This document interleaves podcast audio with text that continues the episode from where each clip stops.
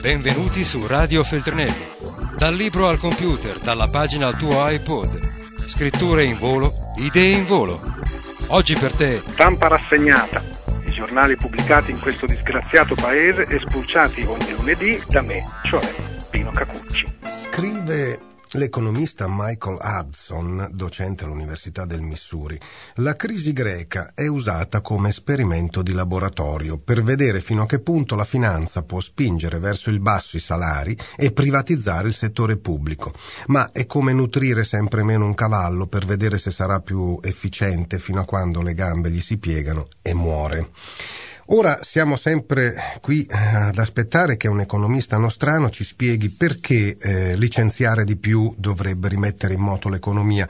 Non possiamo chiederlo all'economista Michael Hudson perché è fin troppo chiaro che lui la pensa in maniera opposta, cioè ehm, l'occupazione dovrebbe essere la preoccupazione principale di una società e la disoccupazione, mm, secondo sicuramente Hudson, ma non solo lui, la disoccupazione rischia di eh, minare e sgretolare per intero una società, ma forse questi eh, professori, come li chiamano, eh, è mai si è visto al mondo qualcuno che abbia eh, più in spregio la scuola pubblica di questi professori, ehm, sicuramente il, il, loro concetto di società, ammesso che ehm, pensino a una società, è quella elitaria delle oligarchie che allevano anche i propri rampolli per gestire un domani il potere che si tramanda e e dunque non vogliono neppur sentir parlare di Germania. Ora i sindacati e quel poco che resta di sinistra nel Parlamento italiano eh, non è che dicono vogliamo il modello cubano, no, dicono il modello tedesco, mh, mm, parlando di un paese come la Germania che tutto sommato è governato eh, principalmente dal centrodestra. Eh, sicuramente non è un paese rivoluzionario, però, però eh, i tecnici o professori non vogliono sentirne parlare, hanno in mente solo quest'idea fissa, poter licenziare liberamente, ma non li avevano messi lì mh, per occuparsi di cose tipo lo spread, no? Eh, no, hanno l'ossessione dell'articolo 18. E stamattina eh, Repubblica, eh, che come t- tutti gli altri quotidiani eh, dedica un sacco di pagine alla questione articolo 18, riforma e così via, dedica anche una pagina intera al cosiddetto modello Germania, come funziona il welfare preso come esempio da PD e sindacati per la modifica alla riforma del governo. Nella finanziaria 2011 lo Stato sociale ha pesato per ben il 37,17% nell'intero bilancio federale che tradotto in soldoni significa che la Germania destina 131 miliardi e 293 milioni di euro all'anno al, al sociale, al welfare. Qui lo chiamano social stat il welfare tedesco, modello al centro del dibattito in Italia, in particolare con la richiesta di PD e sindacati di adottarlo nella riforma del governo, è il più generoso tra le maggiori economie mondiali. La Germania, licenziamenti, ruolo decisivo di sindacati e giudici, ecco il modello tedesco che divide l'Italia, previsto il reintegro, ma eh, poi alla fine solo nel 5% dei casi si arriva alla causa perché la cogestione riduce i litigi e quindi ci sono pochi ricorsi alla magistratura. E andiamo a vedere i, alcuni commenti partendo dall'unità che in prima pagina titola L'ideologia dei tecnici. Eh sì, perché secondo Michele Ciliberto che scrive questo articolo, eh, i professori o tecnici che dir si voglia un'ideologia ce l'hanno ed è molto forte. In molti si sono meravigliati per la durezza e l'intransigenza con cui il Presidente del Consiglio Mario Monti e il suo ministro Elsa Fornero hanno fin qui rifiutato di modificare il testo della riforma del mercato del lavoro il mercato del lavoro. Eh, beh, c'è stata persino qualche gerarchia ecclesiastica che ha invitato a ricordare che i lavoratori non sono merci e non sono neanche vacche al mercato. Comunque, chiudiamo la parentesi. Ecco, proseguo all'interno sulla questione dell'ideologia di Monti e Fornero Un'ideologia assai potente, presentata come un elemento oggettivo, tecnico, ma imperniata su due elementi di fondo. Il primato del mercato, che deve essere lasciato libero di muoversi in modo spontaneo, senza interferenze esterne di qualunque genere esse siano. Il rifiuto del principio della mediazione, da cui discende quello della concertazione, che invece eh, prevale in Germania. Si discute con i sindacati o con i partiti, ma la responsabilità di prendere la decisione è solo e soltanto del governo aperte virgolette, in passato si è dato troppo ascolto alle parti sociali, ha detto due giorni fa il Presidente del Consiglio. Oh, sta rivelando sempre più la sua vera natura questo signore. Eh, ci sono paesi come per esempio il Giappone, ne ho eh, così testimonianza diretta da amici, dove non lo chiamano Monti, lo chiamano Mr. Goldman Sachs. Eh, punto. Cioè, lui è l'inviato di Goldman Sachs nella palude italiana e più avanti, leggo, si potrebbero citare molti esempi a conferma di questa ideologia. Il ministro Fornero ha argomentato il rifiuto a una modifica dell'articolo 18 sostenendo che solo il padrone della fabbrica e non certo il giudice è in grado di stabilire se e quando licenziare un dipendente. Suppongo che questa volta l'abbia detto senza piangere la signora Fornero. Il presidente Monti ha sostenuto che la Fiat deve ricordarsi, sì, di quanto l'Italia ha fatto per lei, ma può investire dove e quando vuole. Ecco, poi più avanti leggo che la mediazione da questi signori è vista come origine di tutti i mali. E si conclude così l'articolo citando Tocqueville, che era un liberale, con l'idea dei diritti gli uomini hanno definito ciò che sono la licenza e la tirannide. Senza rispetto dei diritti non vi è un grande popolo, si può quasi dire che non vi è società. E altri commenti al riguardo che eh, mi ero segnato, c'è anche Claudio Fava, sempre sull'unità che interviene sull'argomento, breve stralcio, eccolo qui. Scrive a un certo punto Claudio Fava in questo articolo ehm, intitolato Quanta fretta, professor Monti? La riforma del mercato del lavoro con la modifica dell'articolo 18 era una priorità assoluta per il governo. Per varare il testo prima del viaggio in Cina è stata sacrificata la concertazione. Ci chiediamo perché. Un'idea ce la siamo fatta, la morte dell'articolo 18 è stata assunta come un simbolo, il segno necessario di un cambio di rotta nella cultura politica e sociale del Paese. Da destra quel simbolo l'avrebbero voluto assumere già da qualche anno, ma chiedere a Berlusconi e al suo governo di intestarsi questa battaglia non sarebbe stata una mossa felice. Troppo sputtanato il cavaliere, una riforma del lavoro targata PDL non sarebbe mai passata. Da quelle parti è ancora presente il ricordo della manifestazione della CGL a difesa dell'articolo 18 organizzata a Roma dieci anni fa, la più grande manifestazione di popolo e di piazza nell'Italia repubblicana, per bonificare il paese. Dal ricordo di quel giorno occorrevano un altro governo e altre facce decorose, sobrie, attente alla grammatica della politica. Il professor Monti e la professoressa Fornero, per esempio, che se a quella grammatica volessero prestare attenzione fino in fondo, dovrebbero pensare che questa riforma rischia di apparire solo un atto di forza, una capricciosa esibizione di presunzione accademica, alla faccia sulle spalle di alcune decine di milioni di lavoratori italiani. Ora, eh, sulla questione mh, mm, della libertà di licenziamento, eh, Grazie alle mie così recenti frequentazioni di Città del Messico ho avuto modo di approfondire mh, come la pensa al riguardo l'uomo più ricco del mondo. E anche quest'anno, secondo quella fetente classifica di Forbes, eh, l'uomo più ricco del mondo non è uno statunitense ma un messicano, cioè Carlos Slim che ha un sacco di attività, principalmente poi è il signor telefonia fissa e mobili del Messico, Telmex e Telcel sono sue ed è così che si accumulano un sacco di soldi. Però a parte il fatto che eh, Carlo Slim è un curioso eh, riccaccione eh, che dedica mh, una cospicua parte di queste sue ricchezze alla cultura del Messico, ha creato uno dei più bei musei al mondo, il Museo Soumaya, così chiamato per l'amata moglie morta un po' di anni fa di cancro.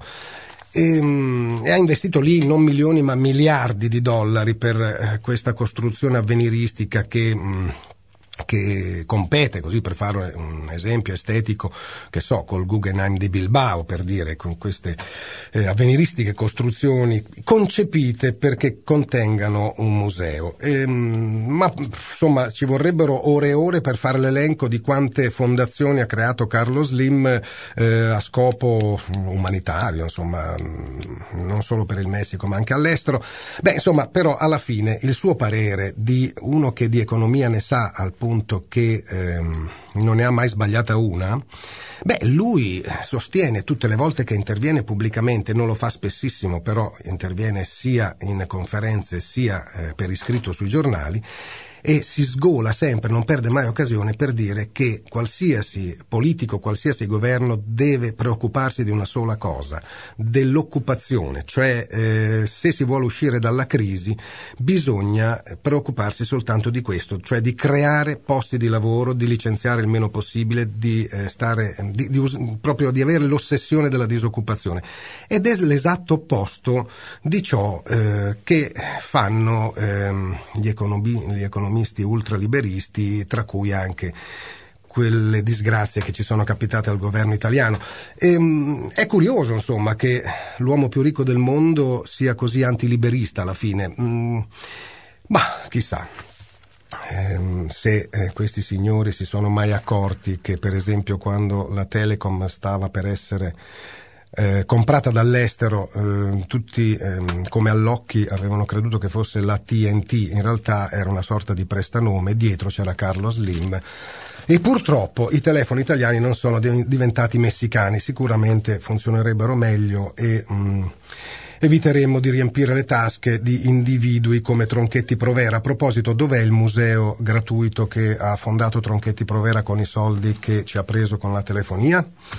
Ma altro che modello tedesco, ci sarebbe anche un modello messicano.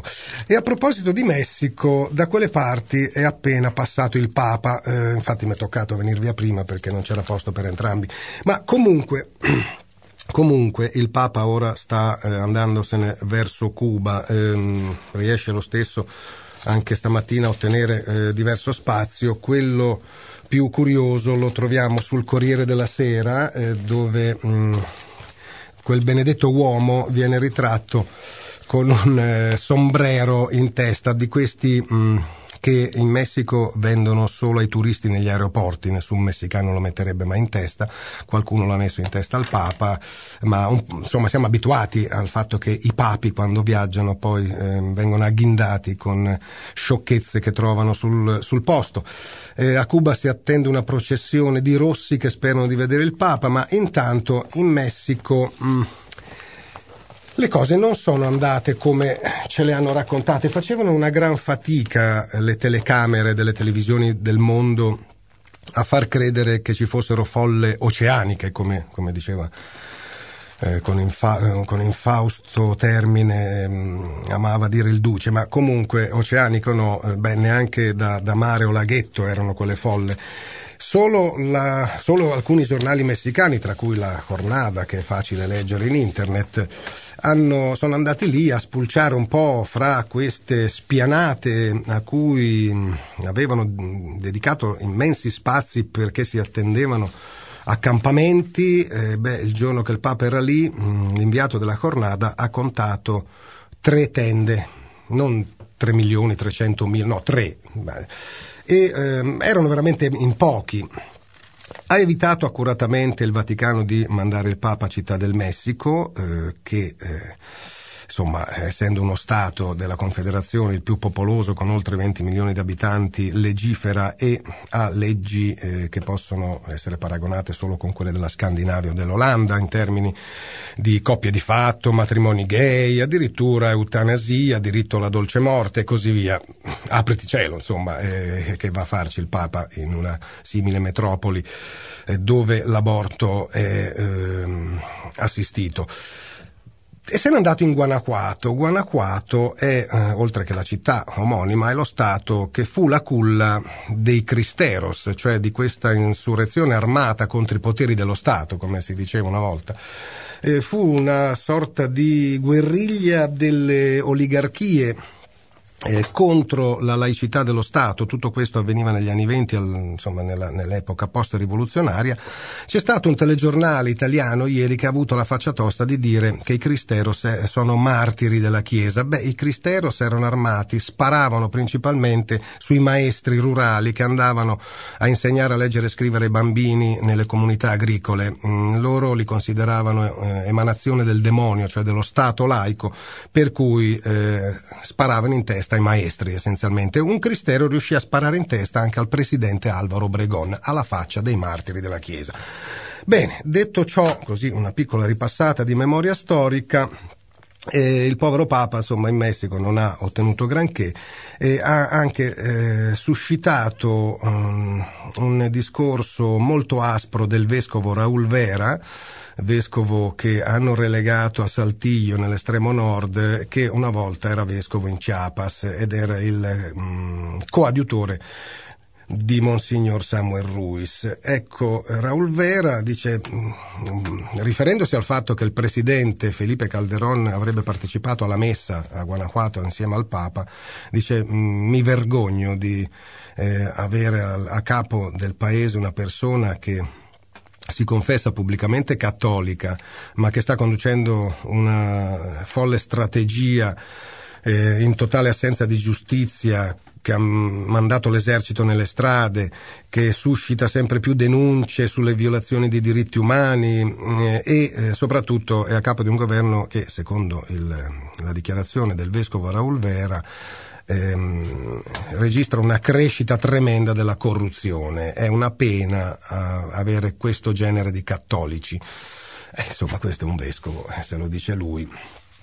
E, um, passando, già che siamo eh, in argomento, c'è un eh, curioso, interessante insomma, articolo di Federico Rampini sulla Repubblica di oggi su un raduno degli, di atei. Una cosa seria, eh? vogliamo essere rispettati. Ecco la Woodstock degli atei, il raduno a Washington. Vogliamo che siano rispettati i nostri diritti costituzionali, siamo cittadini americani come gli altri. Lo slogan si alza compostamente da una piccola folla che si è radunata nonostante la pioggia nella vasta spianata del National Mall di Washington tra il Congresso e la Casa Bianca. Non è una minoranza etnica, non sono gay, è il Reason Rally, il raduno della ragione. L'hanno battezzato anche la Woodstock degli atei. La più grande manifestazione di non credenti nella storia l'ha annunciata pomposamente il Washington Post. L'America osserva incredula, va bene i gay, ma ora perfino gli atei osano venire out of the closet, fuori dall'armadio, ribellandosi alla clandestinità. Non è certo un raduno oceanico, ma un paio di migliaia di persone hanno davvero osato l'impensabile, indossando impermeabile galosce per ascoltare i comizi dei metrapensé dell'ateismo. E poi, insomma, una serie di nomi di scienziati eccetera, che, ehm, che hanno partecipato a questo, questo raduno della, della ragione. E nella stessa pagina c'è un, un micro articolo mm, che riporta anche qui ehm, in dimensioni molto ridotte la foto di Benedetto con in testa un sombrero da turista. Ehm, però il titolo è Nessun incontro con le vittime di abusi. Eh già, perché in Messico c'era questo eh, Marcial Maciel, eh, mm, sacerdote beh, di alto rango, non è che fosse un cardinale, ma comandava quanto e più dei cardinali, perché era il fondatore dei legionari di Cristo, mh, mm, che la stessa Repubblica definisce pedofilo, bigamo e malversatore. Beh, era anche eh, un tossico, insomma, di eroina e morfina, ma comunque era, questa era l'unica cosa per cui potremmo dire erano cavoli suoi. Tutto il resto, insomma, tutti i bambini che ha stuprato, eh, i vari figli che ha avuto da ragazze che, eh, insomma, definire consenzienti è molto difficile. Eh, aveva pure due mogli, insomma, ma era un prete. Ma tutto questo il Vaticano non se n'era mai accorto, ha chiuso sempre entrambi gli occhi. E, ehm, e allora, insomma, in Messico ci si è lamentati in tanti perché avrebbe potuto incontrare, come ha fatto in Australia, negli Stati Uniti, a Malta in Germania, Ratzinger avrebbe potuto anche incontrare alcune di queste vittime, ma l'agenda che gli hanno fatto ha mm, categoricamente escluso questa possibilità. Dunque, abbiamo anche scoperto in questi giorni che in India esistono i maoisti e non so se il WWF si incarica di proteggere questa specie in via d'estinzione, però il caso vuole eh, non è un'invenzione né un soprannome, che il capo di questi sequestratori si chiami di cognome Panda. Lo leggiamo eh, anche sul Corriere della Sera stamattina, ma anche sulla stampa.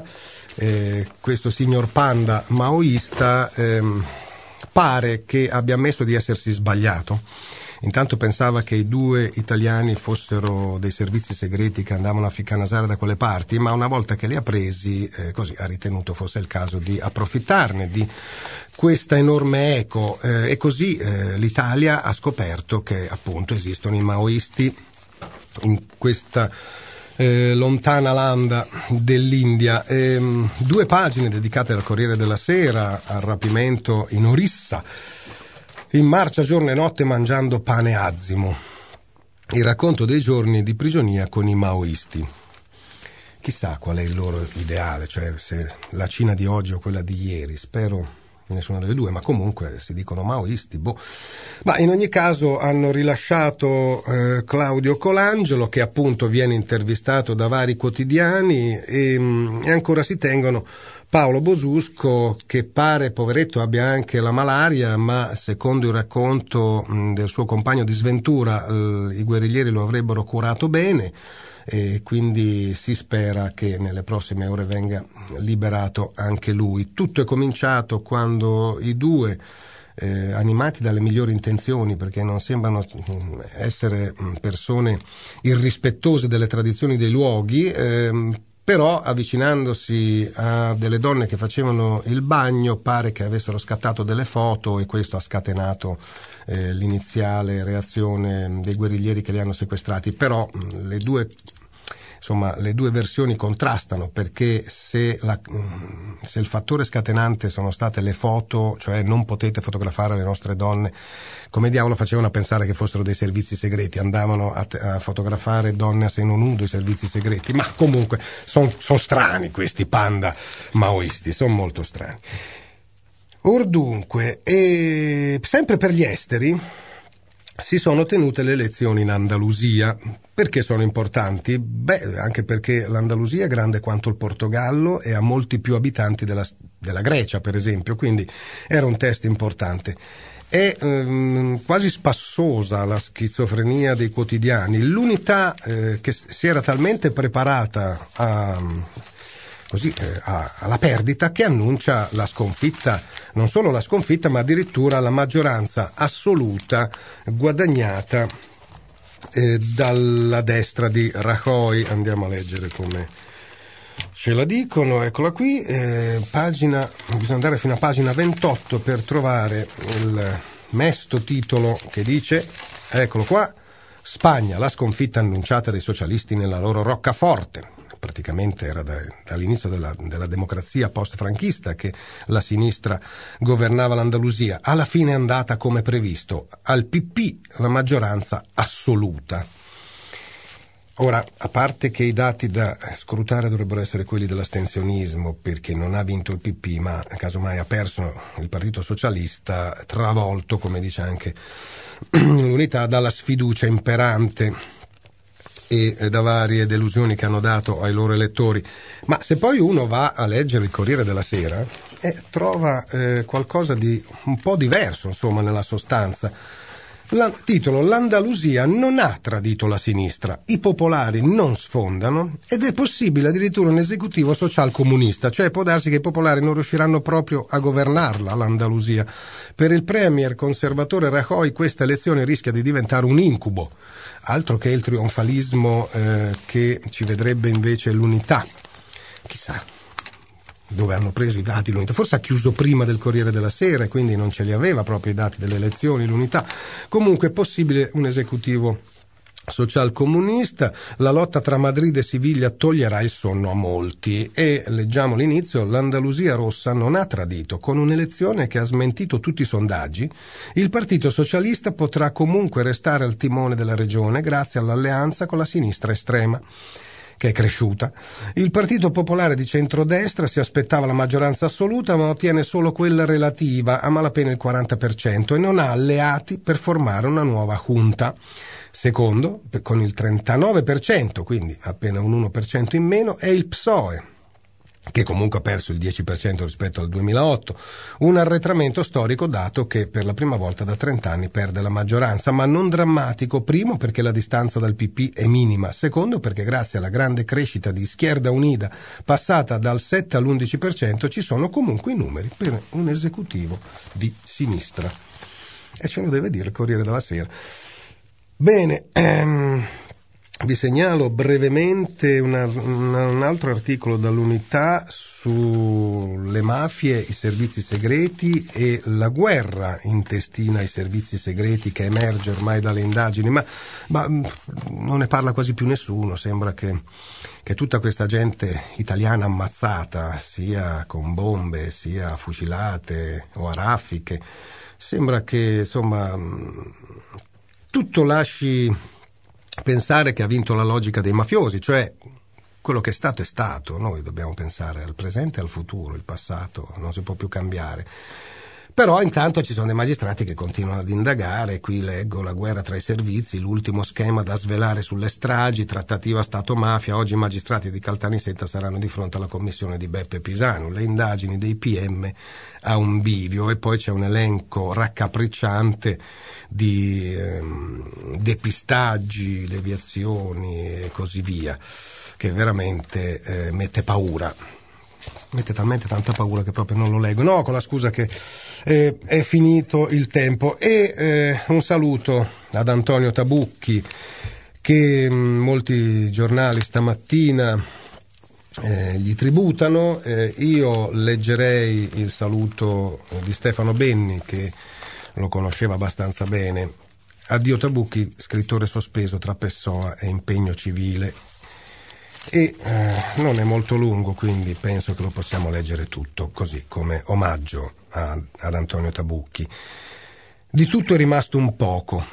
È il primo verso della poesia Residuo di Drummond de Andrade, un poeta amatissimo da Tabucchi, che lui mi ha fatto conoscere anni fa uno dei tanti regali di Antonio. Credo che al di là delle grandi celebrazioni sia quel poco, ironico e raro, che lo renderà indimenticabile. Ciò che è poco è spesso anche prezioso e Antonio usava spesso la parola prezioso per la letteratura, per l'impegno civile e per i sentimenti. E di Antonio mi tornano in mente pochi ricordi. Forse perché non vorrei staccarmene. Una sera a Pisa, a una tavolata, qualcuno parlava del tormento della scrittura, del rovello di tornare sulla pagina. A me non succede mai, disse Antonio con un sorriso angelico. Io mi sveglio tutte le mattine alle cinque, lavoro cinque ore di fila, poi correggo al massimo una o due righe. Così, in pochi mesi, ho scritto Sostiene Pereira. Dopo due minuti di imbarazzato mutismo conviviale, Tabucchi scoppiò in una risata e disse: Vi ho mentito, non è vero niente, anche io ci metto dei giorni per scrivere una pagina, l'ho detto solo per farvi arrabbiare. Era leggero e severo Antonio, due aggettivi che sembrano scontrarsi. Era leggero per il suo sorriso da moschettiere, per la dolcezza della conversazione, per la passione con cui parlava dei suoi amori letterari. Ma se qualcosa non gli piaceva, il moschettiere sfoderava la spada. La sua conversazione diventava affilata e polemica e non risparmiava agli altri scrittori nessuna critica. Soprattutto se udiva cantarellare la parola disimpegno. La sua prosa melodica, la musica barata, che sembrava uscire di notte da una finestra di Lisbona o di Rio, poteva diventare uno squillo. I suoi articoli sulla realtà italiana erano forti e mai inefficaci. Si arrabbiava ma riusciva anche a far arrabbiare gli altri. Non recitava duelli, scendeva in strada. Credo che Antonio abbia sofferto molto per quello che è successo nel nostro paese negli ultimi anni, non per furore ideologico o ritualità provocatoria, ma perché non concepiva l'idea di uno scrittore che non si ponesse il problema del potere. Tornare in Italia mi fa paura, mi disse una volta. Non era la paura di chi non combatte, era la paura di vedere offese le cose che amava. Ed ecco un altro ricordo. Una sera a un concerto disse mi piacerebbe essere un suonatore di chitarra o di qualsiasi strumento che canta, si abbandona alla musica e dimentica tutto. E perché non lo fai? gli chiesi. E perché immagino la scena, a metà della canzone un pensiero, o la faccia di uno spettatore, qualcosa mi fa arrabbiare, prendo la chitarra, il microfono, spacco tutto e addio concerto. Non era nello stile di Antonio fracassare strumenti musicali, ma è vero che la sua prosa, elegante, danzata, diventava ruvida e feroce quando parlava di ciò che lui riteneva ingiusto anche se tutto era illuminato dal suo sorriso, dal contrappunto delle sue battute a bassa voce. Quando Alberto Rollo mi ha detto che Antonio non stava bene, mi ha raccontato che stava lottando con coraggio e con speranza. Immagino che se gli avessi chiesto se era malato avrebbe risposto un poco, o mi avrebbe raccontato una fantasiosa diagnosi per sbalordire e divertirsi. Ha avuto molti riconoscimenti meritati in vita Antonio, ma non ne parlava troppo e ci scherzava pure. Per esempio, il premio non era male, ma il vino faceva schifo. Una volta lo vidi davvero felice. Era rimasto sorpreso per il lunghissimo, affettuoso applauso con cui lo avevano accolto gli studenti di un'università. Immagino che il premio di quell'affetto accompagnerà sempre il suo ricordo e i suoi bellissimi libri. A noi mancherà tantissimo, ma per farlo sorridere diremo che ci manca soltanto un poco. Radio Feltrinelli. Tieni la mente a sveglia, non smettere di leggere. Resta collegato a questo podcast.